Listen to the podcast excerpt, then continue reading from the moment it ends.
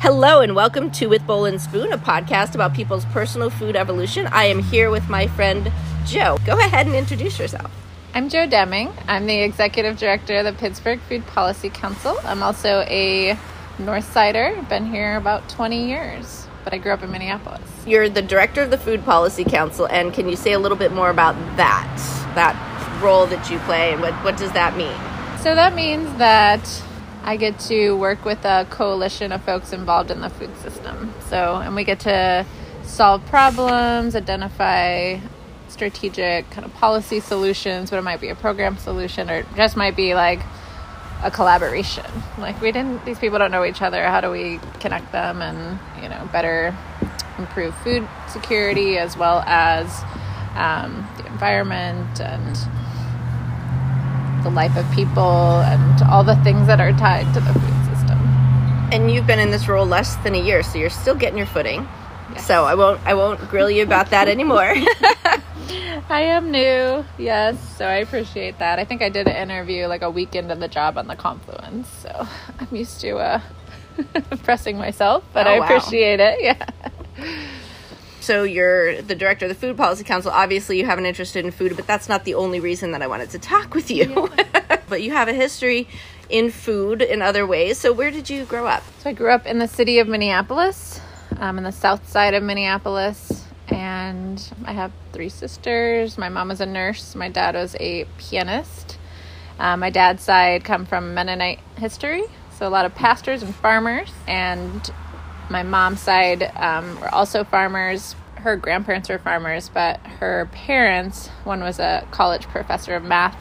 So her parents kind of entered the professional class as it was. But my dad's side, they still had a massive garden. They raised pigs. They made sausage. Um, they canned all their vegetables. So I would grow up visiting them and experience homemade chicken noodle soup. Straight with the gizzard in it, you know, and so. Was that like the prize? Everybody was yeah. fighting over the gizzard? Yeah.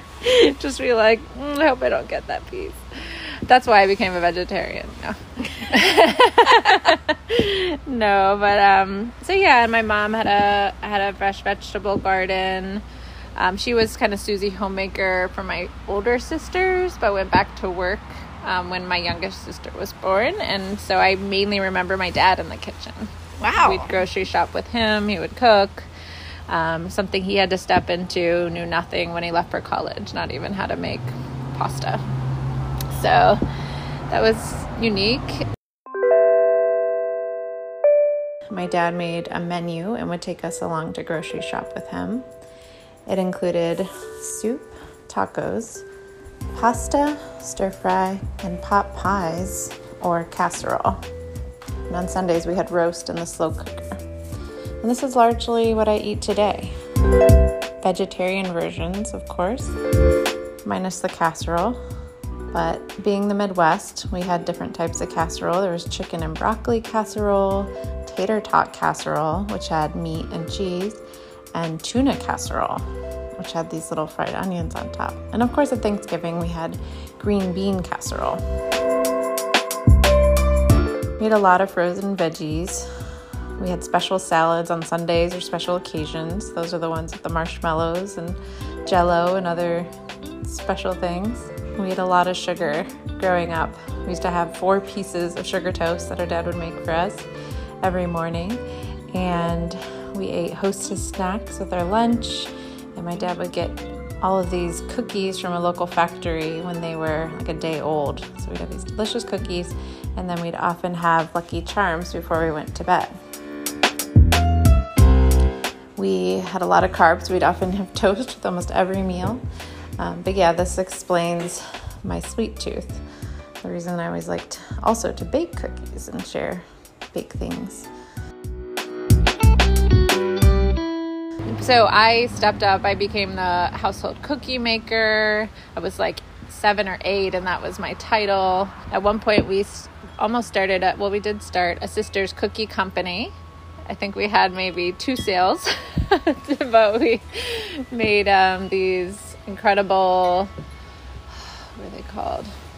Called like million dollar cookies or something, and you had to shred the chocolate and chop the nuts. Whoa. And they were very intensive. Neiman Marcus, maybe? Neiman Marcus cookies? I don't know if you've heard of those. But, um, yeah, so we had a brief cookie company. Um, sort of one of my dreams someday, maybe, have a bakery. I just love baking. We made our own peanut butter cup recipe, melting chocolate chips, adding peanut butter, more chocolate chips, and putting it in the freezer. That was one of our special inventions that my sister and I used to make. One time I made apple pie, but I used the recipe for inside the apple pie because I didn't know there was a separate recipe for crust. So I made a crust full of sugar, cinnamon, and butter. I put the apples in, added more cinnamon, sugar, and butter. It did not turn out well. I used to also take the insides of Oreos out and put them on the windowsill so that they'd get all warm and puffy, and I said that I was making homemade marshmallows. I would also make cookie dough without eggs, any number of ingredients, flour, sugar, butter, et cetera, and eat all the batter. Not everyone loves that I love to bake, especially when people are on diets or, you know, trying not to eat lots of things. So I don't do it as much as I did when I was younger, but um, that's where I got started. And we used to play, we used to play restaurant, we used to um, outdoors make tacos out of leaves. I mean, we had a very kind of free childhood where we roamed the neighborhood and roamed the kitchen and had very few boundaries as it was. So we... That's a great childhood, yeah. The only thing I know about, I think it was Minnesota, was the hot dish? Yeah, we had a lot of hot dish, okay, a lot of yeah. casseroles, a lot of things called salad, but it was really jello. Marshmallows, right, and and vegetables, or or apples, nuts, and marshmallows. Basically, it had to have marshmallows in it, and then or it was jello. A salad. It was a salad. Yeah, oh my and gosh, a, the casserole had to have like crushed chips on top. Like there's always like some potato chips crushed on the top, or just like a layer of oh, it had to have mayonnaise. A lot of mayonnaise in it. So if you, if you had a casserole, wasn't that a lot of cheese? Yeah, and then you might put some vegetables, meat. Yeah, but those are the main ingredients. I, I love how expressive you are with this. It's, if you guys could see her face, it's amazing. This is some yes. really good, uh, good food memories you're yeah. putting forth here. This is awesome. Being the Midwest, we had different types of casserole. There was chicken and broccoli casserole, tater tot casserole, which had meat and cheese, and tuna casserole, which had these little fried onions on top. And of course, at Thanksgiving, we had green bean casserole. Where did you, you had three siblings, mm-hmm. and where did you fall in the? I was the younger middle. Third? Third, yes. Okay. So, sorry. Uh, so, I'm, doing, yeah. I'm doing sibling math right now, and I got it right. Yeah. It's tricky. I was kind of the invisible peacekeeper that kept, you know, everyone, I thought I was so powerful, kept everybody, you know, in line and getting along. Mm. Uh-huh. That's a big responsibility. Yes, yes. And, and then you learned to, you started making cookies. Yes. Because that is how you care for your siblings. I started caring yes, yeah, yeah. for my family, bringing joy and happiness wherever I could go. Yes, cookies are a, a good vehicle for that. It's disappointing to hear that you're, you have uh, stopped making those because people don't eat them because they say they're on diets or whatever. Is that what you heard? Yeah, we you had said? a lot yeah. of housemates, and they'd be like, please, can you please not bake us something? I'm like, yeah, okay. But I think, you know, everybody needs the joy. I think you need to bring that yeah. back. Yeah. Yeah, absolutely. My We kind of raised my older kid to be more healthy, I guess. And the other day I was on a, was on a baking spree. I made banana bread. I made cookies. I made this new creation because I forgot the cookie batter was still in the thing, which was apple crisp cookie dough, like a cook, chocolate chip cookie apple crisp. Wow. It was delicious. And then my fifteen-year-old complained about The only thing missing from that, that is pumpkin. Right. Somehow, but there's there's yeah. the apple in there, but yeah. My fifteen-year-old was like, "Why are you making so many desserts lately? It's not even Christmas or Thanksgiving." And I was like, "Is are you complaining?" How like, old? Is, You said fifteen? fifteen. No. So you can't do anything right. I'm going to take away his fifteen-year-old card. Seriously. Like, just take it away from him. No, that is not something a fifteen-year-old says. No. Mom, there's too many desserts. Yeah. So who are you? What's happening? Middle age, straight to middle, fourteen to middle age. I know, I know, I know. So, yeah. And then my younger, um, my twelve-year-old's like, can I have more cookies? Can I have more candy? I need candy. If I mentioned I want candy, so it's the other extreme. Enjoy that for another two years. Yeah. You know, three, three years. Yeah, two years left of high school. I went to, I remember I went to my friend's house when I was maybe ten years old, and the mom was trying to help us bake. I was like, what is she doing here? Like, can't we, she just leave us alone so we can have free range? No, it didn't work that way. I also got my first job was, aside from the cookie company, working at the Dairy Queen. Aw. So I learned how to make cones and blizzards, and yeah, it was a very special place to work. I remember getting my first paycheck. I bought a wallet with it, and I used to get half off treats and get, you know, give them to my friends. I became very popular with this. So yeah, I ended up doing a lot of food service jobs throughout high school mm. into college. I worked as a, at our um, school cafe, and I was a vegetarian cook assistant in college, and became a vegetarian because I love animals at like fourteen and never stopped. So. I will tell you, I was a cookie and bread vegetarian in high school. I didn't start liking vegetables until college. So when you were a vegetarian? Yeah. You didn't eat vegetables. No, almost like cheese, bread. Oh, there's that. Sweets. Wait, cheese. Oh, I guess cheese is vegetarian. Yeah. Okay, so you just steer- steered away from meat.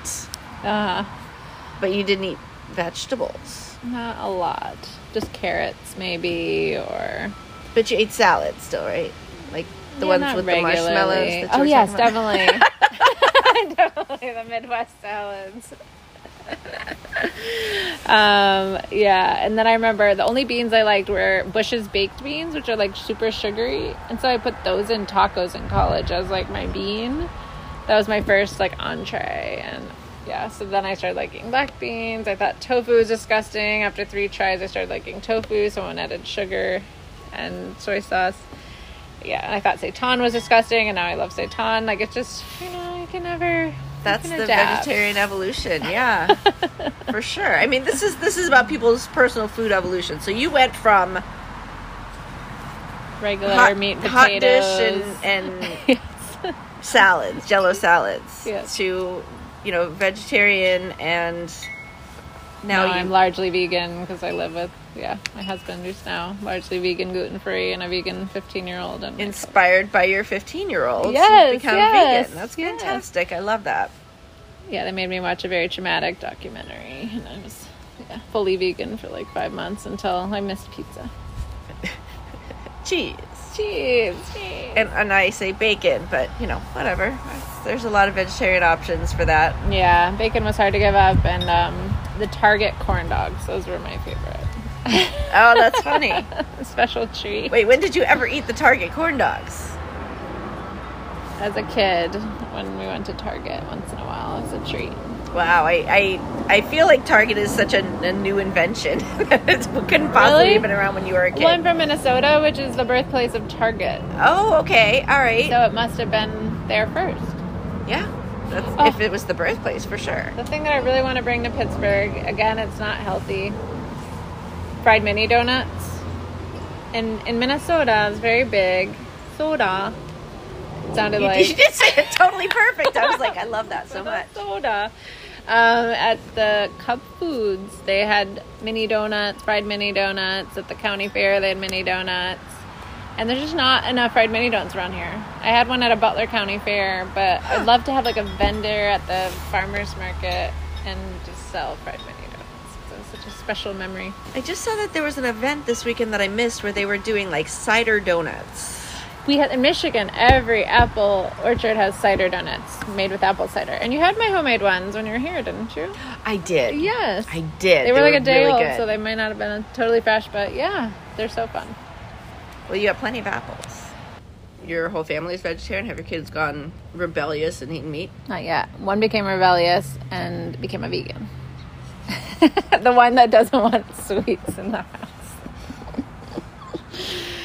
But no. Okay, then. Maybe my younger one will do it eventually. I I did not see that coming. I know. She takes all our values. Opposite rebellion. They take our values to the next level. Mm-hmm. Hmm. And then his kid will be paleo. Probably. It just won't eat anything. Yeah. Raw. Only raw food. That'll be the next iteration. Oh my god, you're right. There is more. Yeah. There is definitely more you could go down that way. Anyway, I mean, all all good. It's all good. I'm not judging. Let's talk about when you move to Pittsburgh, because to me and a lot of folks, you know, food is not just sustenance, but it's community. And you moved to Pittsburgh and you wanted to create community. Mm-hmm. So can you uh, talk a little bit about that? Sure. I majored in social work, met my husband in the program.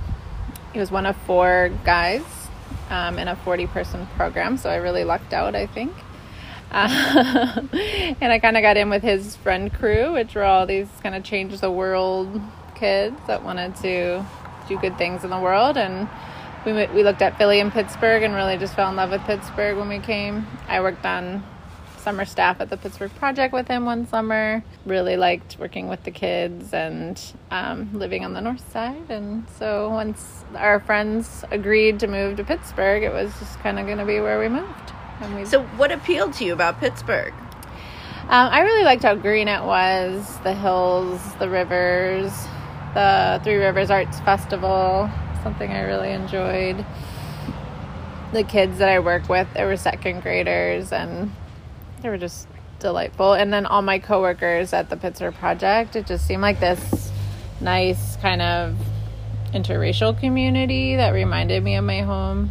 And it had this Midwestern feel compared to Philadelphia, where we ended up going to grad school. Pittsburgh was like more um, friendly than the East East Coast. And so yeah, the neighborhood on the north side just sort of felt very similar to my own. Growing up, felt like home. So how many of you moved to the north side? Um, I don't know. It started, Kim was here first with two or three people. We went to grad school, Kim and another. I think we had up to like twenty friends on the north side at one point. Wow. Yeah. Yeah. It was kind of like Friends, the show. We started the coffee shop. You'd always see your friends in the coffee shop. It was a Great, fun so period of time. You started, talk about you started a coffee shop. started a coffee shop. So yeah, religion, social work majors, starting a business. We had wanted to live, initially we wanted to live together in a co-housing situation, like a commune or something. But I had just gotten married and I'm like, I don't want to share my husband with all of you. I'm trying to get a little time alone. So I kind of nixed the commune. So we were like, well, if we, you know, if we had co-housing and then we had a business, we could, you know, fund our housing or fund things in the community that we wanted to in, like invest in. So, so that's how we came up with the coffee shop originally. And you had a history of businesses with your other food businesses that you've had. Yes, my cookie company, thriving. Uh, but yeah, we had... Not a lot of history with businesses. We had, um, I did have grant writing experience from college. So one day we walked down Buena Vista Street and there's this building and it says, do you want to start a coffee shop? So it's the Northside Community Development Fund. So we went and asked them and they said, yeah, we could rent this to you for five hundred dollars and we can give you a loan, but you have to match it. So we're like, hey, five hundred dollars rent seems very cheap and like we don't have any money and we don't own a building. So why don't we just start renting the space? We needed about thirty thousand dollars, we estimated, to start the business. We got fifteen thousand dollars would come from the loan, and fifteen thousand dollars we did a handwritten crowdfunding campaign that we physically mailed letters, asked for money, and we raised the other fifteen thousand dollars. And what year was that? Um, two thousand five.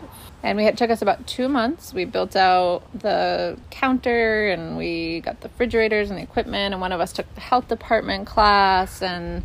Um, other people we brought in to train us how to actually make lattes. I had also worked in a coffee shop in college. So yeah, we brought in our friend who ran a coffee shop in Brighton Heights to train us. And we brought someone from a coffee shop in Michigan to come down and train us from college. We worked with a local lawyer who we knew through a church to incorporate as an L L C where we all had like equal ownership in the business. Then we had consensus meetings where we made decisions about the business, and they might be three, four hours long. It was just so much talking. Well, consensus is hard to was, come to. It's a lot. Yeah. And, you know, I'm sure Kim told you they weren't comp- folks weren't compensated very much for working there. We did not have health care. A couple people was their full-time job. Gab and I were more back end. So I did the business plan, the Small Business Development Center at Juan Garrett's organization, Three Rivers Incubation. They helped us with our financial projections. So we got our business plan together. We got our loan. We purchased our equipment. We painted. Um, I remember the night we put this paper sign up that said Beleza Community Coffee House coming soon. And it was just like, no, we got to do it. You know, like we told everyone. So it was kind of nerve-wracking, and a couple of months later, we opened. It's a good motivator. Say it out loud in front of people. Yes, and then we had, like, we would take um, tabs so people could, you know, rack up twenty bucks and pay it up once they got to twenty bucks. We sold coffee for, like, a dollar and, like, lattes for, like, three dollars. We really didn't want, we wanted to make it accessible. We had flavor shots for kids, you know, and we had folks that were, like, squatting in buildings that would come in. We had, like, kids from the neighborhood. It was, it's a nice community coffee house. Um, yeah. yeah. Three years.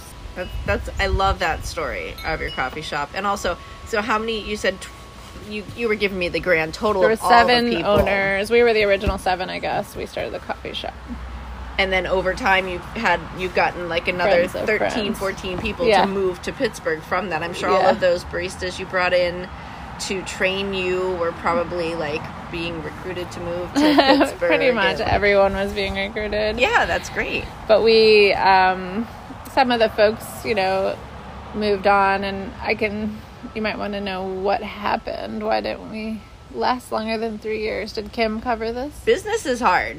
Yeah, um, I, I'm not sure if she did, and for listeners, you may recognize some of this story, not in, exactly, because uh, Kimberly Bracken, who I interviewed on this podcast, has uh, did talk about this a bit. She was one of the partners, and she was one of the full-time staff there. Yeah, um, who lived above the store, and she talked about that. But no, I don't. I'm not sure if she mentioned uh, how how it sort of transitioned. And I don't. I think. I may have told you this story before, but it had to do with upsetting our neighbors by getting involved in local politics, particularly mm. around affordable housing and supporting homeless people. And we were caught petitioning outside of a meeting, uh, picketing. We were caught picketing outside of a meeting, and someone posted on the neighborhood chat that the Beleza people are picketing. And we ended up getting partially boycotted from some of our neighbors, which was just enough to um, reduce our profits so that we couldn't stay open. That's sad. So was. You were recognizing the gentrification that was happening and trying to fight back about that. Exactly. And it wasn't popular. Down. Yeah. Yeah. I was also on the neighborhood board, and we were working on this whole housing preservation plan and a community land trust plan, which if we had put it in place would have preserved over three hundred households. And so it's just kind of heartbreaking that that effort got stymied by profit interests. It is heartbreaking. Yeah. To just have to be like, you could have fixed it. Mm-hmm. Now I'm going to go over here. Yeah, exactly. And in the, at the same time, it uh, closed your coffee shop, which is really sad. And it was just kind of the straw that broke the camel's back, because people weren't getting paid a ton and we're kind of ready to move on. And having consensus decisions for three years is kind of tiring. And we had a baby, and you know our lives were moving on too. And now one of those people is a lawyer, one's a therapist, one's a um, teacher, so everyone kind of moved on to different things. And Gavin and I continued in the nonprofit sphere. And we lived in that community. We were part of the community garden down there. And Gavin took it upon himself to start clearing vacant lots, first next to our house and then um, all around our house. And we talked about maybe we do want to live more in community. And we were told about a farmhouse up the hill, so we moved up here. And now Gavin is caring for vacant lots all over the city, which is maybe another a podcast with the goats. So, well, we got up here. I was thinking about goats. You know, I know it's Gavin's business, but you house goats, um, and you also have chickens. And mm-hmm. so you've got this really great mm-hmm. farmhouse here. Um, mm-hmm. I, I really wish everybody could be here with us um, with mm-hmm. this laden apple tree and all so these great. pawpaw trees. How many pawpaw trees are in that? I think like seven. Cluster seven. Yeah, it's seven, beautiful. Eight. And you've got just this really great view and trees and birds and and chickens. Yeah. Um, so it sounds like you the had... raspberries. The oh, raspberries wow. and the oh, maypops. Yeah, that's the raspberry bunch. And the maypops are on the fence? They're right? down here, yeah, on the fence. Oh, that's okay, that yeah. furry bush. Mine didn't get furry. Why not? Okay, I'll have to figure that out. Might be two plants mixed in. Maybe. But it seems like your childhood, this is just like natural progression to have a farmhouse and essentially an urban farm as your home. It's really a match between Gavin's childhood and mine, because I definitely grew in this up in the city with a not a huge lot with a garden, and he grew up on a farm. He had their own family garden, and then there would be like private acreage behind them with corn and soybeans and stuff. So yeah, this is kind of like our compromise.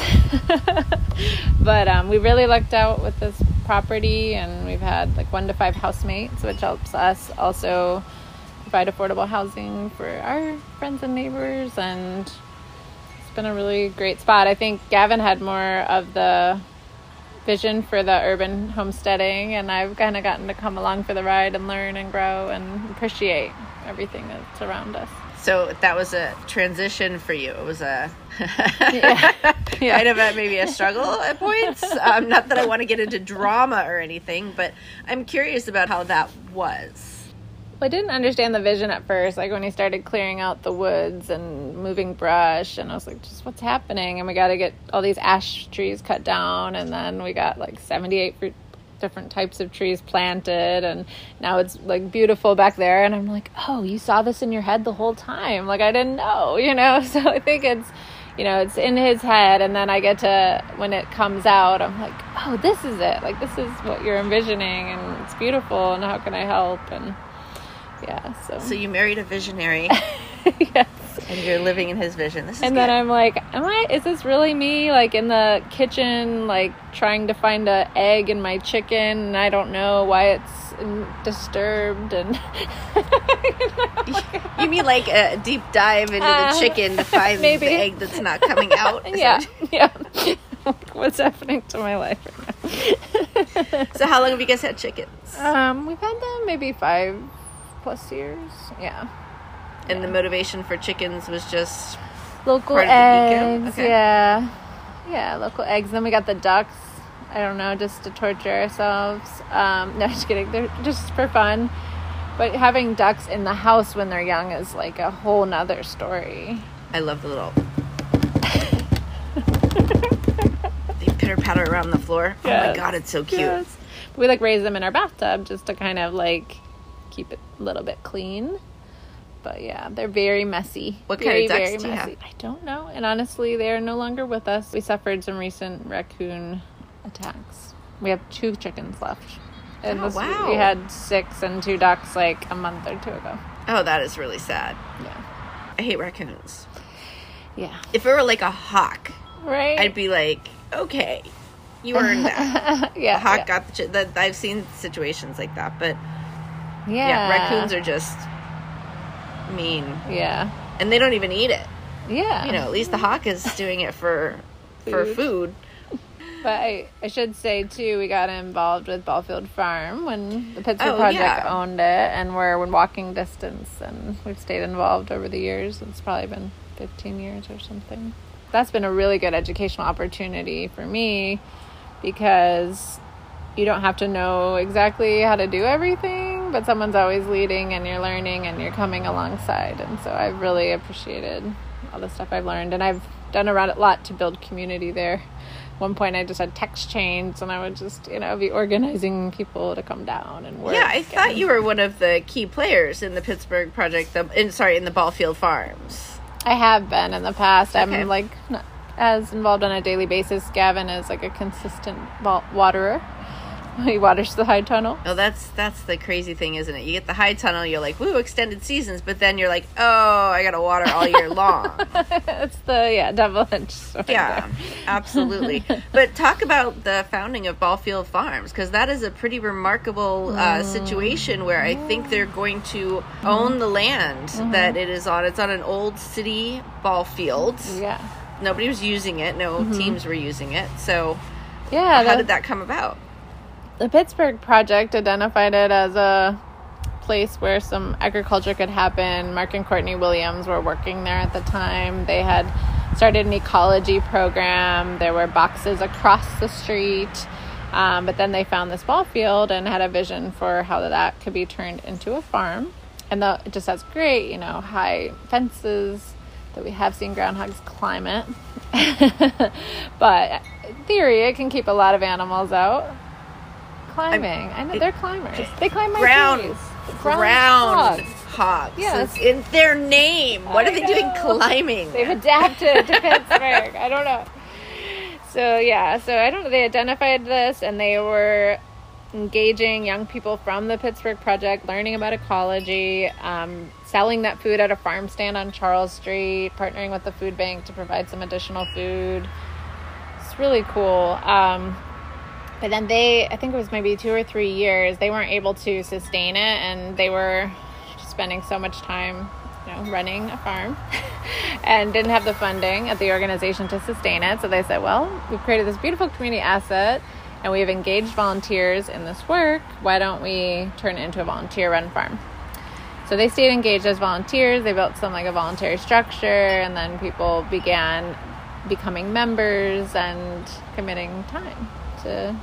to work the farm, and it's been like that ever since. Mark and Courtney Williams were leaders at that farm, and Courtney did some classes on gardening that were really instrumental for, I know, Gavin to learn different things about composting. And Carol Gonzalez is now one of the lead volunteers. She's in Manchester. She coordinates it, and her and her husband Henry do a whole lot to keep it running. So it's a membership that you pay with your labor, as opposed to paying dollars? It's financial and labor. Oh, okay. Yeah, right. So it's like fifteen dollars for an individual for like, you know, the whole year. Okay. So it's not yeah. that expensive.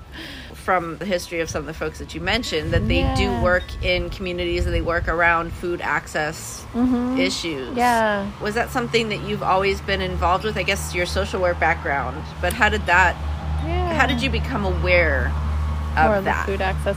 For me, food access wise, I think I've just always, I mean, I grew up in a low-income community, and, you know, I've lived in communities where food has been an issue. When I was young, my parents took me to volunteer at a soup kitchen with my church, and it gave me an awareness of people not being able to have enough food to eat or not having a home to live in. And it never left my mind or heart that those were things that people struggled with. My friend and I, about second grade, we were playing in the snow, and we decided to create a homeless shelter and food pantry. And we built up all these shelves out of snow and walls, and I mean, this is Minnesota, so we had a lot of snow. Um, and then we brought all these boxes out, and we created a food pantry with empty um, boxes from the recycling. Um, but in our mind, this was a real place that people were going to come and they were going to get what they needed. And we really thought the news media was going to come and show up and cover this great new resource in the community. My own personal, professional journey, I've always tried to integrate food into any outreach that I've done. I'm just like, you know, been aware that people need to eat. Um, but it wasn't really until we did some community planning and also COVID that it became, you know, a lot more visible and apparent. And that was, what was your role during, during So I was the time? Executive director of the um, Perry Hilltop and Fine View Citizens Councils. So we were coordinating neighbors to bring meals to each other. We were coordinating volunteers to come to the new food drop locations. We were getting the word out about food drop locations. So we were working with the Housing Authority on a, a food access plan as part of a Choice Neighborhood Plan. Um, I'm just looking systemically at how can we improve food access. But being in this neighborhood, it's just very inaccessible for people to get food, and it's an everyday challenge. We have a food pantry on Charles Street that's two blocks from the senior center, which you'd think would be super accessible, but it's not. It's on a hill like this, and then, you know, it's very difficult for seniors to get there and back. Two buses to go like two blocks. Yeah, that's... That's one of the things that people don't consider when they're, like, mapping yeah. Pittsburgh is yeah. the hills. And that's, we actually did map the elevation in the Feed Pittsburgh report. Mm, yeah. That was a consideration. Yeah. I had to have a wheelchair briefly, and I was just like, oh, my gosh, what a nightmare. I can't imagine just needing to wheelchair around my neighborhood. Yeah. And I saw a man at I mean, the bus. I was like, how did you even get here without down your driveway. Crashing? Unless you have an electric one, yeah. I was trapped in my house. Like, I... That step, I couldn't even, like, get oh. in and out of my house. That is a big step, though. I know like it is. You have to ramp it off. So, yeah, it gave me a new appreciation for how challenging it is to get around, for sure. Yeah. Yeah. That's interesting, because a lot of people don't don't put that together as far as, like, I, I'm, and I'm not sure where I'm going with this, but, like, you know, people know that, oh, people are hungry, but they don't really register that it's something that is multi-layered, mm-hmm. like the reasons for them having, you know, no food is, is so many, so many different layers. Right, right, right. Like it's you're you're talking about the lo- the location of grocery stores and the ability for them to get there, but then right. can they afford it? And then if right. they can afford it, can they prepare right. it? Do they know, right. you know, all of these right. uh, different layers? Mm-hmm. Yeah, and I think I've often worked on the bigger issues related to hunger, you know, the root issues, poverty, affordable housing. If you can afford your home, then you have more money to afford food to live in your home. And I focused a lot on housing because of the trauma that eviction brings and how much that affects people's abilities to have their needs met. They can get their benefits cut off. They can get lose their, you know, food benefits. Um, It's just can be very traumatic, and then it makes it so much harder to get housed and get stable and get food. And so a lot of when I haven't been doing community development, I've been focused on food, housing advocacy. So I was at the Housing Alliance for five years, leading a coalition of housing advocates. Which yeah. reminds me a lot of this work. And I hope to connect and interweave a bit more with this work because I think the two are really connected. It's great that you have recognized that food is part of all of those things. And that's that's the connection mm-hmm. that I think is really um, necessary in, in the food yeah. work. Yeah. Yeah. So, so many people don't recognize that, you know, the food is one of those things that if you don't have it, that's just the first rung of yeah. trauma. Trauma. yeah. No, it is. I mean, it's yeah. air, water, food, and food is the only thing that, you know, we don't take for granted. We think, oh, we have to go buy it. Yeah. And then anything after that, like if you don't have food, like you're not really yeah. caring about housing. You're Doesn't not really caring about a car. You're not really caring about if you have a bus pass right, or not. Like right. food is one of those things that yeah. you will be traumatized because your mm-hmm. biologic needs aren't being met. You need energy to do anything. It gives you energy. It gives you life. Yeah. And just the, the concept of not having food is just completely foreign to people. Yeah, right. People say, like, are people really hungry? Like, yes. Yeah. And especially... Well, hot dogs are just a dollar down at GetGo. Right. Just live on those all day long. Where do I get the dollar, too? Yeah, we were... Um, we partnered with Thrive eighteen during COVID, and we would get referrals from them to get food. And, you know, it was a lot of times it was, like, folks that... their money ran out for the month, you know, like the end of the month gets really tough and you're like, well, I need to make it through the weekend or I need to make it five more days. So those kind of things. And then I'm also a deacon at my church. And so we have people that are like, can I get a Giant Eagle gift card? Like I just need, you know, I'm going to get some money in a couple of days. And it's just a lot of kind of gaps out there. And Yeah, and then the stigma of all that, of yeah, having to ask for help, right. and how many people, if, if one person is asking for help, you know, ten people need it that aren't going to ask. Right. So, yeah. It's tricky. Yeah. And then what options do they have, and what kind of foods do they like? Like you said, can they prepare it? Yeah. So what is what is the answer uh, to solving all these problems? That is so our out. job. Yeah. To figure it out. Once we solve poverty, we'll have solved it all, right? I saw somebody on LinkedIn this morning posted, somebody actually from the mayor's office was at a conference, and they, they were like, these are some big, you know, yeah, takeaways. And one of them was like, charity is not going to solve systemic problems. And I'm like, duh. Yeah, like, right. We all know that. We've been saying that. Well, the same instruments that, like, there's so many instruments that create the need for charity. There's so many, like, our corporate structure and what they pay people and the government assistance, like, they're all creating that need for charity. And it's like, if we were able to change those systems, yeah, we wouldn't need charity. Yes, we'll always need charity. We'll always need food assistance um, for folks, but hopefully we can change the system enough that it's yeah. not like, you know, a normal thing. It's sad, too, because people feel so good about giving charity. It's like, but also, if you paid people more, we wouldn't need to do this. But, oh, it makes me feel good. Well, it makes me feel good to pay people well. Yeah. Do better. Yeah. Yeah, our, our system's really built on low wages, and that's a big problem, and we have to subsidize everything else as a result. Yep. The so. generosity during COVID was encouraging. You know, we learned that, like, when there is a will, when people feel that this is a problem that we all have or could face, everyone's willing to pitch in. Everyone's generous. The government can cut red tape in ways we never knew. And so, like, if that is possible, that gives me hope. You know, because it's really a lack of will and not a lack of ability. Yeah, we got SNAP online. Right. SNAP was accepted online, and that was like, oh, we can't do that. We can't. No way. Well, no, now you can. And my favorite uh, result of uh, something that came out of COVID was telehealth. That yes. you could have doctor's appointments online, because they the reason you couldn't do it before uh-huh. COVID was because the insurance companies wouldn't reimburse doctors for that appointment for that time. Right. And they had no choice during COVID, because that was the safest way to do it.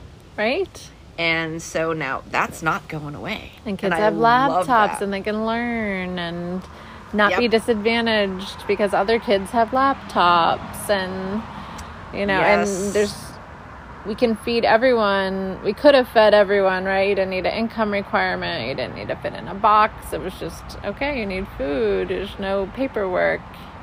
Things like that. that. And I love that restaurants were just, like, making meals and, and you know, giving out little pack yes. meals. Like, right. And it was so supporting cool. the economy, because it was engaging all these entrepreneurs. And it was like, wow, we can coordinate like this. We can support our local businesses and feed people. Yeah. So as terrible as the time was, there's lessons learned, and it gives you a vision of what's possible. And it also makes you realize that nothing's impossible. Yeah. The negative part about after pandemic is that how quickly people forget. Yeah. And they just took away the benefits. This is all gone. Took away. You're fine benefits. now, right? It's kind of like your parents, you know, like they were like, here's a little extra support. And then they just took it all away. And they're like, no, go ahead. Do well. And you're like, but I that, do need some support still. And you're just leaving home. Is there anything that I haven't asked you about? Food-wise, you seem to have like these little pockets of, of amazing food system knowledge and work that you've done. Um, well, I was thinking about another two-headed coin situation. One is the disinvestment in food apartheid communities like this, and it's just been devastating and systematic and racist. Mm. And the other head of that coin is the Food Justice Fund, looking to address some of that and be just, focus on justice, and hopefully start building track record of investment where other dollars follow. But I, what I mean is people don't invest in these communities because they don't trust these communities.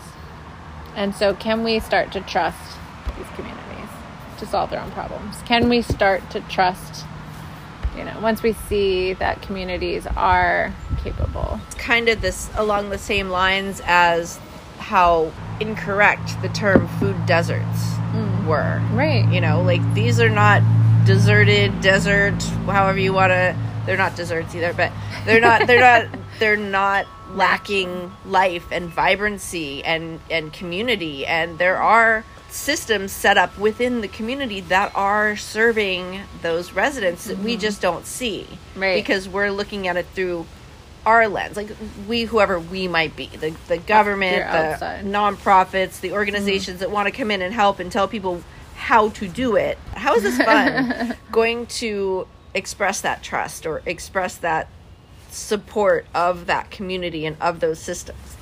Yeah. I think having a governing board with a significant number of community representatives will help. What we propose, that's the bulk makeup of the governing board that would make recommendations. So I think that's huge. I think pushing the opportunities to grassroots groups so they know about them, and that work's already begun and we don't have an R F P, but it's like we start to make those connections now. People are more likely to be able to access the funds, making sure that it's hopefully not a complicated application process. Um, and then getting some wins where people are like, this is what we're able to do, and hopefully amplifying those wins. And yeah, and people, a lot of times funders are like, well, who else is funding you?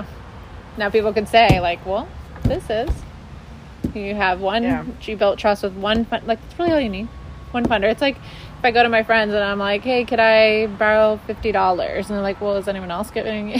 But once one friend does, they're gonna be like, well, Susie's giving me some, and will you give me some, Matt? You know, so it's just, I think investment leads to more investment, and trust leads to more trust, and you have to kind of start small. And what sort of operations or projects are you hoping to fund?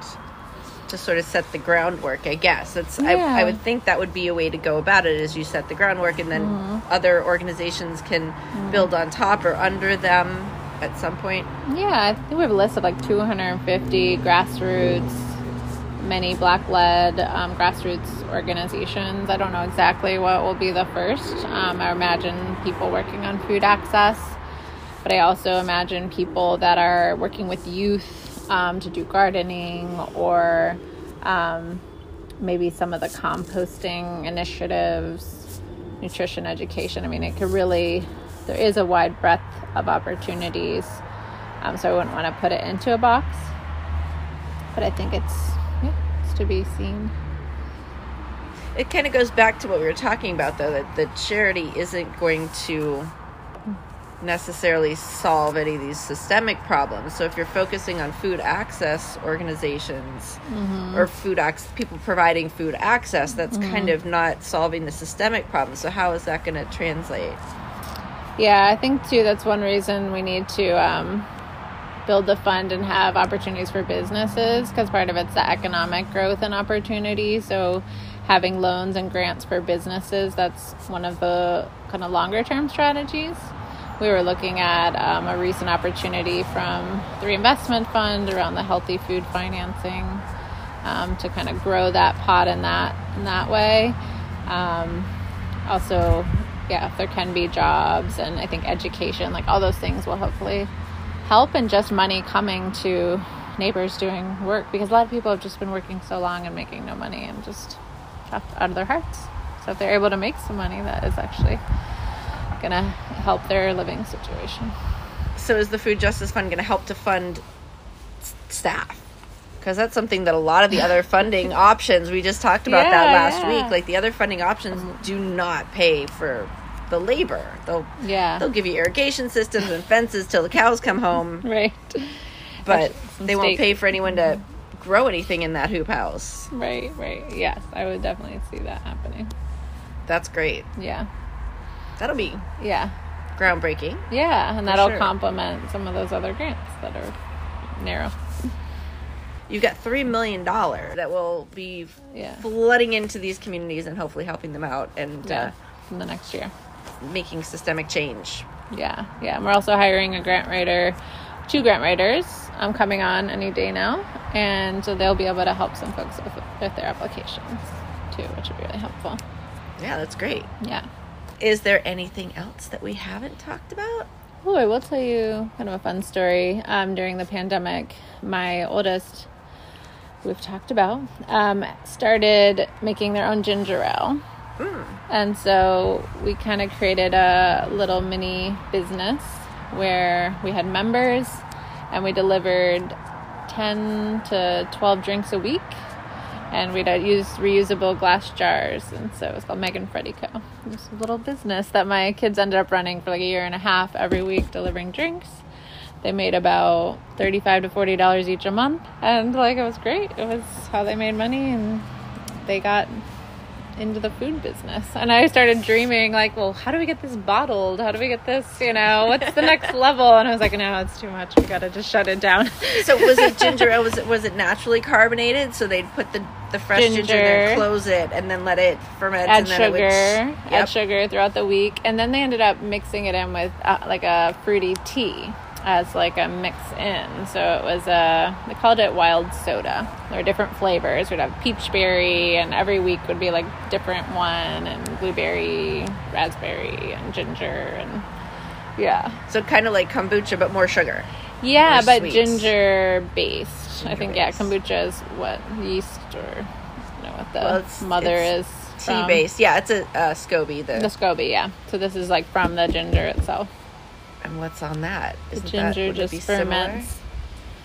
Eats the sugar. I don't know. Ask my fifteen-year-old. We'll ask the kids. That's great. Yeah, I love, I love yeah. fermenting stuff. All right, well, this has been really nice. Thank you so much for yeah, talking with you. me.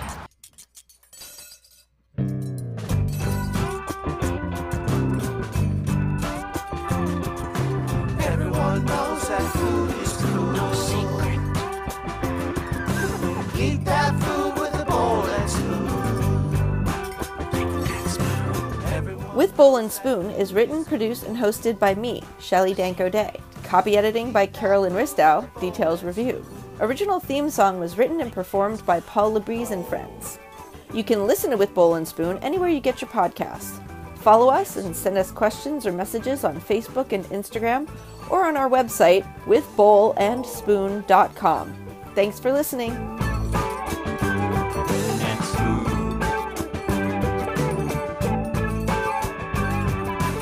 Oh,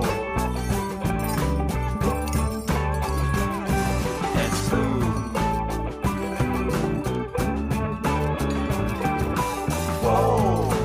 I have one dinner memory of my dad making stir fry, and my sister, my little sister, didn't want to eat it, and she saying, "I don't want to have this," and my dad saying, "Just eat your dinner," and my sister's picking at her food with her fork and says, "But they have eyes." And my dad said, "No, they don't. Just keep eating it." And he started looking at it, and he noticed there are these tiny black dots on the rice-like pieces. And we, he went into the cupboard and pulled out the bag, and the maggots were just squirming everywhere. And we all just wanted to throw up. Thus to say, we did not eat any more of our stir fry that evening.